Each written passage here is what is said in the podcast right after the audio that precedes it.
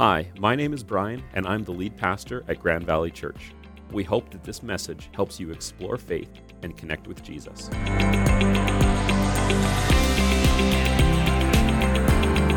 Today, we are wrapping up our series called Rest for the Stressed. We've been tackling this question for a couple weeks now of saying, How do you rest when you're stressed? Because today, what we're going to talk about is what happens when we don't rest, when the cumulative stress of life just builds up more and more and more. What happens then? And so today we're going to be talking about something that maybe you've heard us talk about before, or maybe you've read a book or some articles about, but we're going to be talking about burnout. We're going to be talking about what happens when that cumulative stress just builds up and starts to affect us in some bigger ways. And so you might think that burnout is something that'll happen to someone else, or maybe you've had prior experience with burnout, but we're going to dive into this today to talk about what do we do? How do we still find rest? On what, what are maybe some starting points of how we can get out of burnout?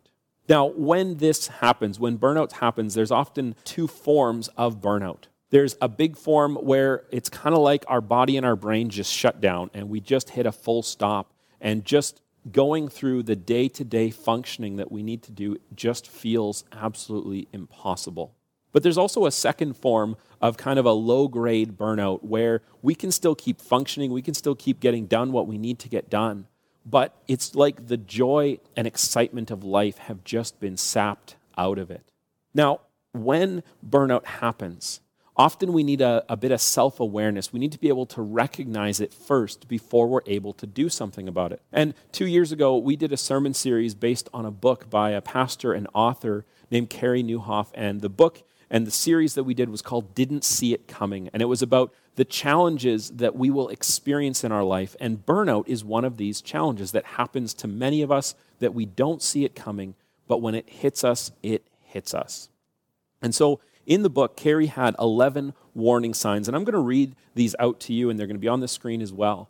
And I just want to remind you this is not a, a clinical diagnosis, but this is one of these kind of maybe a self awareness moment of just if as I'm going through this, you're like, you know, check, check, check, yep, that one's me, no, that one's not me, but check, check, check. And if you're checking off a lot of these ones, that's a sign that you really need to talk to someone about this. Maybe a friend, a family member, Oftentimes, it involves talking with a counselor or your doctor to be able to say, what are we going to do? But what I want to do is I want to share this list with you, and then we're going to talk about some of the things that we often do to try to prevent burnout, and then dive into what will help us get past burnout and prevent burnout in our lives. And so, Carey's list of some of these warning signs that can happen in our lives starts this way. He says, first off, you know, your passion fades. The things that you were excited about just aren't exciting anymore.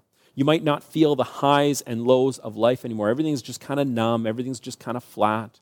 Or maybe you might realize that little things make you feel disproportionately emotional. Your emotional response is kind of amplified over what the situation calls for.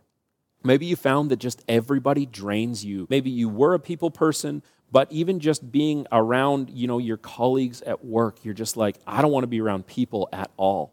Maybe you're becoming cynical. You start assuming the worst out of everything. You start losing our hope that you might have. You might find that nothing satisfies you, nothing is fun, nothing is enjoyable. It's just kind of blah. Or maybe you just find you can't think straight. It just takes way more effort to be able to think about things than it used to. Or you might find your productivity's been dropping. You're putting in the same amount of work, but the results just aren't there. Or maybe you've turned to self medicating. You're starting to reach for something or turn to something to just numb the pain of what you're feeling as you're burnt out. Or maybe you don't laugh anymore, nothing seems to be funny anymore. Or it could be that sleep and time off just no longer refuel you.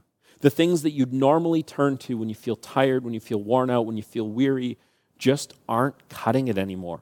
And now, if some of these things apply to you, or most of them, or all of them, that could be an indicator that you are experiencing burnout, and maybe you need to talk to someone about it. But what I want to do today is talk about some of the initial steps, some of the things we might try to do, but then what we can do to start charting a path out of burnout.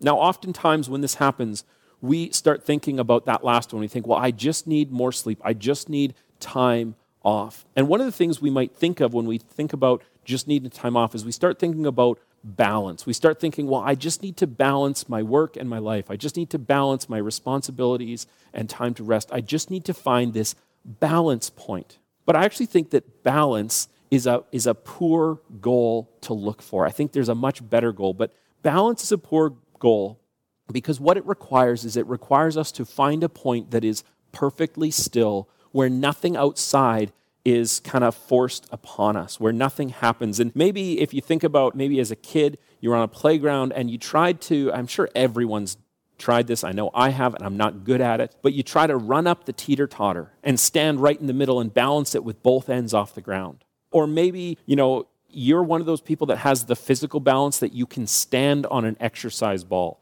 I cannot. I just fall and hurt myself. I can't do it. I don't try anymore. But if you're able to, what you realize is you are holding tension as you're on that balance point. You're doing everything you can just to stay still in that moment. And if anything acts upon you, if anything is forced, if someone even just gives you the slightest poke, you lose that balance point. See, balance is a futile goal because our lives are always changing and shifting. Things are changing around us faster and faster. And so, if we're trying to stay on that little tiny balance point as things are changing around us, we will find it harder and harder to stay in balance. In fact, this is something that this year has revealed to us. 2020 has revealed that we have less control over our lives than we thought we had. You, we may have started 2020 with a lot of hopes and dreams and goals of what we would achieve, what we would do. And then March hit, and here in Canada, that's when things really started to shift and change. And we didn't know a lot about what we needed to do, so we reacted fast and hard. And now, months later, we know more about what our effective response and effective things to do that we can focus on to help protect each other. And on top of that, we have a better understood way of saying, how are we going to respond to the state of this pandemic in our area? But what it has taught us is even though there are portions we can control, overall, we are less in control of our lives than we thought we were. In fact, control is sometimes an illusion. We may think we are in control, but all it takes is one more change, and we are confronted with the reality that we aren't in control. Now, there's a book in the Old Testament that talks about this and has asks a question that might help us understand this but this book is one of those books that we just we don't quote it very often we don't read it very often and the reason for that is it falls in this category of this book of wisdom meaning it was a book that was written by someone who is very wise who is trying to kind of compile what they've learned to pass it on to the next generation kind of to be a almost like a curriculum for someone to learn more about life. But if you start reading the book of Ecclesiastes, it starts to feel really weird really fast because the majority of the book is just describing how futile and meaningless everything is. In fact, if you chase pleasure, it's going to end up meaningless. If you chase power, if you chase wealth, if you try to chase the youth and the freedoms you had when you were younger, no matter what we try to chase, the, the wise teacher in the book of Ecclesiastes just keeps coming back to saying everything is meaningless. And you might be thinking, okay, why are we talking about this? This isn't encouraging at all. But only at the end of the book of Ecclesiastes, after we've deconstructed all these things that we think will give us meaning, do we come to what truly gives us meaning. But right before you get to that point, there's a question that the wise teacher asks that I think tells a lot about us and about what it means to be human. The teacher asks this question. He says, Indeed, how can people avoid what they don't know is going to happen? And what he's recognizing is we don't know what's going to happen. We don't know what's going to happen next week, next month. We just don't know. And it's anyone's guess about what the future holds for us. And that is true at any time, not just 2020. And so, how do we avoid the things that we don't know are going to happen? And this just illustrates that we can't control what happens to us but we can control our response to what happens. There are parts we can control, but we don't control the whole thing. In fact, if we could control every part of our lives, then achieving balance could be possible. But we can't. And so balance is not going to solve our burnout. So, what do we do? How do we find something better than burnout? Or better than balance. Sorry, a lot of things are better than burnout. But I want to take us back to what Carey writes and what Carey says. And he says, Time off won't heal you when the problem is how you spend time on. When every day grinds you into the dust with long hours, you won't make it to vacation. The cure for an unsustainable pace is to create a sustainable pace. If our pace is leading us to burnout because it's unsustainable, we have to create a sustainable pace. So, how do we do that? And I want to encourage us that what is better than balance is to search for how can we set boundaries and limits for ourselves that will help us to find rest. Now, boundaries and limits are two separate things, they're not the same thing. But a boundary is how we determine what we say yes to and what we say no to. A boundary is kind of the limit of how much I'm going to do. And so if you have a car and if, if your car has that little distance to empty number on the dashboard and it'll tell you you can go this many kilometers until you run out of gas, that is a boundary. The amount of gas in your tank determines how far your car can go. But if we stick with this car metaphor and we talk about a limit, limits are what determine the pace we can sustain over time. It's kind of how fast we move as we go about what we're doing in life. And so, a limit in this way, if we stick with this car metaphor, is in your car there's something called a rev limiter. And it's part of the ECU, the computer that controls the engine in your car. And don't actually try this. But if you put your car in neutral and you stomp on the gas and you rev that engine as high as it goes, it's not good for your engine at all. We know that. But there is a point where the rev limiter kicks in and it disables the spark and the fuel to your engine to prevent it from over revving. That limit determines how fast your engine can turn. And so if you think about if a gas tank sets the boundary, how far the car can go, the limiter, the rev limiter, the, the speed limiter, is what determines how fast you achieve it. And we need both of these things. We need things that determine how we decide for ourselves what I'm going to do and also how fast I'm going to do, how hard I'm going to work at getting that done. Because boundaries without limits and limits without boundaries can still lead us to burnout. We need both of them.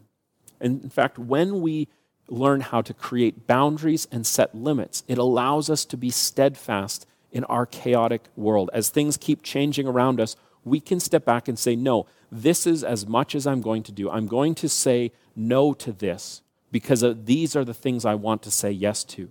And I'm going to limit the hours I'm working. I'm going to limit how much I'm exerting so that I keep some energy behind so that I can focus on the things that I want to focus on, the things that are important. Because we can't control the world.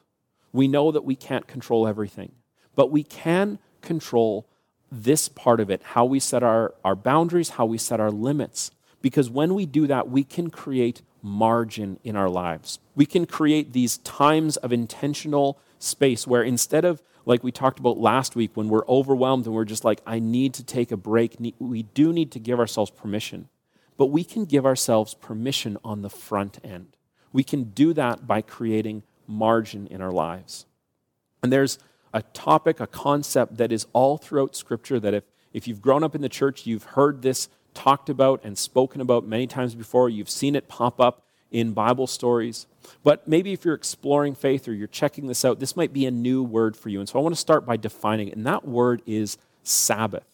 And Sabbath in Scripture is the practice of devoting one day per week to rest and worship. It meant that out of a seven day week, you took one day aside where you didn't do the normal working things you needed to do to live, but you took that time to devote it to rest and your faith. You took time to be with family, to be with friends, to focus on your spiritual well being as well. And in fact, it's a big piece of trust, in fact, to cut off one day of your productivity to say, I'm going to focus on things that are important. And oftentimes, this part about Sabbath was a big deal throughout the whole Old Testament and even in the New Testament. And one of the times when this topic of Sabbath is a big deal comes up in the Gospel of Mark when Jesus and his disciples are traveling on the Sabbath day. And so we're going to pick up this story in Mark 2, verse 23. It says this one Sabbath day, as Jesus was walking through some grain fields, his disciples began breaking off heads of grain to eat. Now, this was not theft. This was not stealing from the farmer. In fact, it was codified in their law that it was permissible to break off heads of grain by hand, not with a tool, not with a sickle, not with a plow or anything to harvest it with, but you could do it by hand. And it was part of this understanding that everyone's sustenance came back to the land and the crops that could be grown and what could be produced from it. And so this was an act of generosity that if you were a farmer, you just understood that people traveling by your fields, this was your way of showing care and love and compassion to them. But Jesus and the disciples weren't alone. In fact, there's this other group along called the Pharisees. And the Pharisees, the easiest way to describe them is they only care about strict adherence to the rules and they don't understand the role that grace has in life. And so these Pharisees were very critical of Jesus. And so they say to Jesus, Look, why are they breaking the law by harvesting grain on the Sabbath? Now, first off, they're exaggerating things. They're breaking off a few heads of wheat by hand, and the Pharisees are saying, Look, they're harvesting, they're reaping the whole field. That's not at all what was happening in this moment. But they are trying to criticize Jesus and his disciples. And so Jesus responds to them. He says, Haven't you ever read in the scriptures what David did when he and his companions were hungry? Instead of arguing with them or trying to tear apart the, the nuance of harvesting versus gleaning, Jesus asks a question. He says, Hey, haven't you read what David did? And David is a, is a central figure in the Old Testament, someone who the, the Pharisees revered for because of who he was when he was king and who he was as he was becoming the king. But Jesus refers to this event that happened before David became king, because David was anointed to become the king when the king before him was still on the throne. And they had a David had a place in Saul's court for a time period, but Saul turned on David. And Saul wanted to kill David, and so David is fleeing for his life. And Jesus says, here's what happens.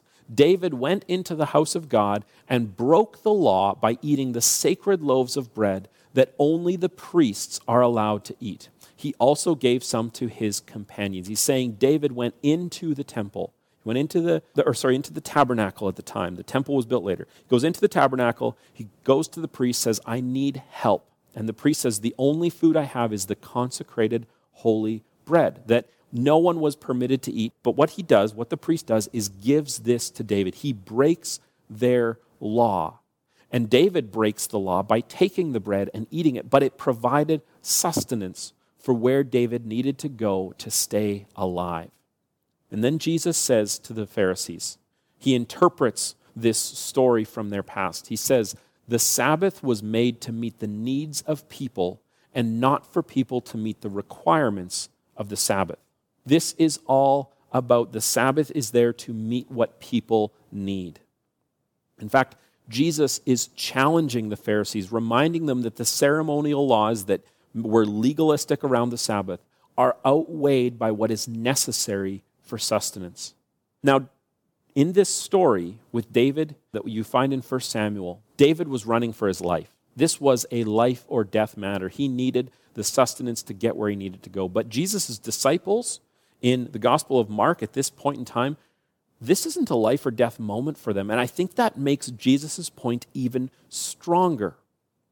Because even though it's not a life or death situation, Jesus is pointing out that caring for themselves is important. In fact, Jesus is elevating the need to take care of yourself, even if you're not in a crisis. Because living in a state of burnout is not healthy for anyone. And so I want to encourage you that this might be the time to try to figure out how can we take a Sabbath. Now, a Sabbath does not have to be a full 24 hour time period. One of the things we could really get this wrong is if we made it really legalistic. But a Sabbath can be time where we give ourselves permission to rest, where we focus on the things that make us healthy physically, relationally, spiritually, mentally. Having a Sabbath creates margin in our life, gives us space so that we can understand what's going on, so that we can take time to care for ourselves, take time to be with our families, and take time for that margin to sustain us. Now, right now, as I'm speaking this message, it is not Sunday morning for me. I record these on Saturday night. And something for, that has been interesting to me for the last few months is for the first time in 12 years, I have Sundays off. Sundays have become my Sabbath. And so I watch the church service. Sometimes I don't watch our church service, I'll watch other churches' services as well. I take that time to be with my family. We take time to just have a quiet day. Now, I wish I could say that this has kept me burnout proof and I'm now in the healthiest state I've ever been in my life, but that's not true. But I do think that without this Sunday Sabbath in this time period, I would be a lot further down the path of burnout than what I am right now. Now, once we're out of this critical red pandemic response stage, shortly after that, we're going to return to in person services. And I am really looking forward to being here on a Sunday morning and getting to worship in person with some of our church that's able to gather. And we're still going to have the online service. And so we will gather together regardless of location to be a community of faith together. And so, what that means also is that my Sunday won't be my full Sabbath anymore. And so, I'll need to keep looking at my life and keep looking at editing and adjusting and saying, how can I find that margin again? How do I get that bit of margin back? And so, just like you, we got to figure out a new way of how to do this. And in fact, in each stage of our lives, the way that we practice Sabbath, the way that we build margin, the way we set our boundaries and our limits will change constantly. But I want to wrap up with this. I want to remind you that if you are in burnout or you think you're headed there, the time to act is now because burnout is not something that just goes away on its own. So if you think back to that list of 11 warning signs, if some or most or all of those apply to you, this is the time to reach out and talk to someone. Talk to a friend, talk to family, reach out to us at the church, and I'd love to have a conversation and see what steps and what, what resources are there to help you. This is often something that will need the help of a counselor or to have some pointed conversations with your doctor as well. But the truth is, burnout is a lot more common than we think it is. Burnout affects a lot of us and more often than we think. And if we even just start by having a conversation about it with a friend. We can remove the stigma attached to it and allow us to have freer conversations about burnout. And so, for this whole series, we've been talking about finding rest when we're stressed.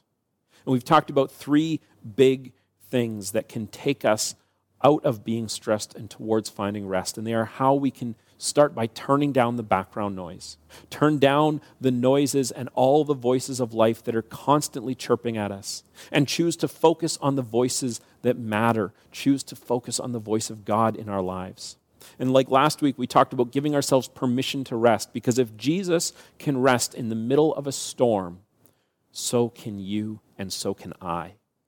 And today, we've been talking about setting boundaries and limits to create Sabbath, to create margin, to create space in our lives to rest.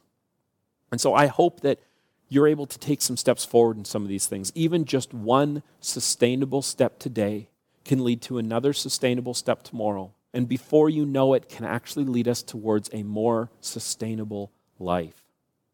And so, my hope and my prayer for you is that you're able to find that rest, that you're able to find that peace that we all need. Now, next week, we're going to be back here online, and we're going to be beginning our Christmas series looking at the weeks of Advent leading up to Christmas. And so, I hope you'll join us again next Sunday for Grand Valley Church Online.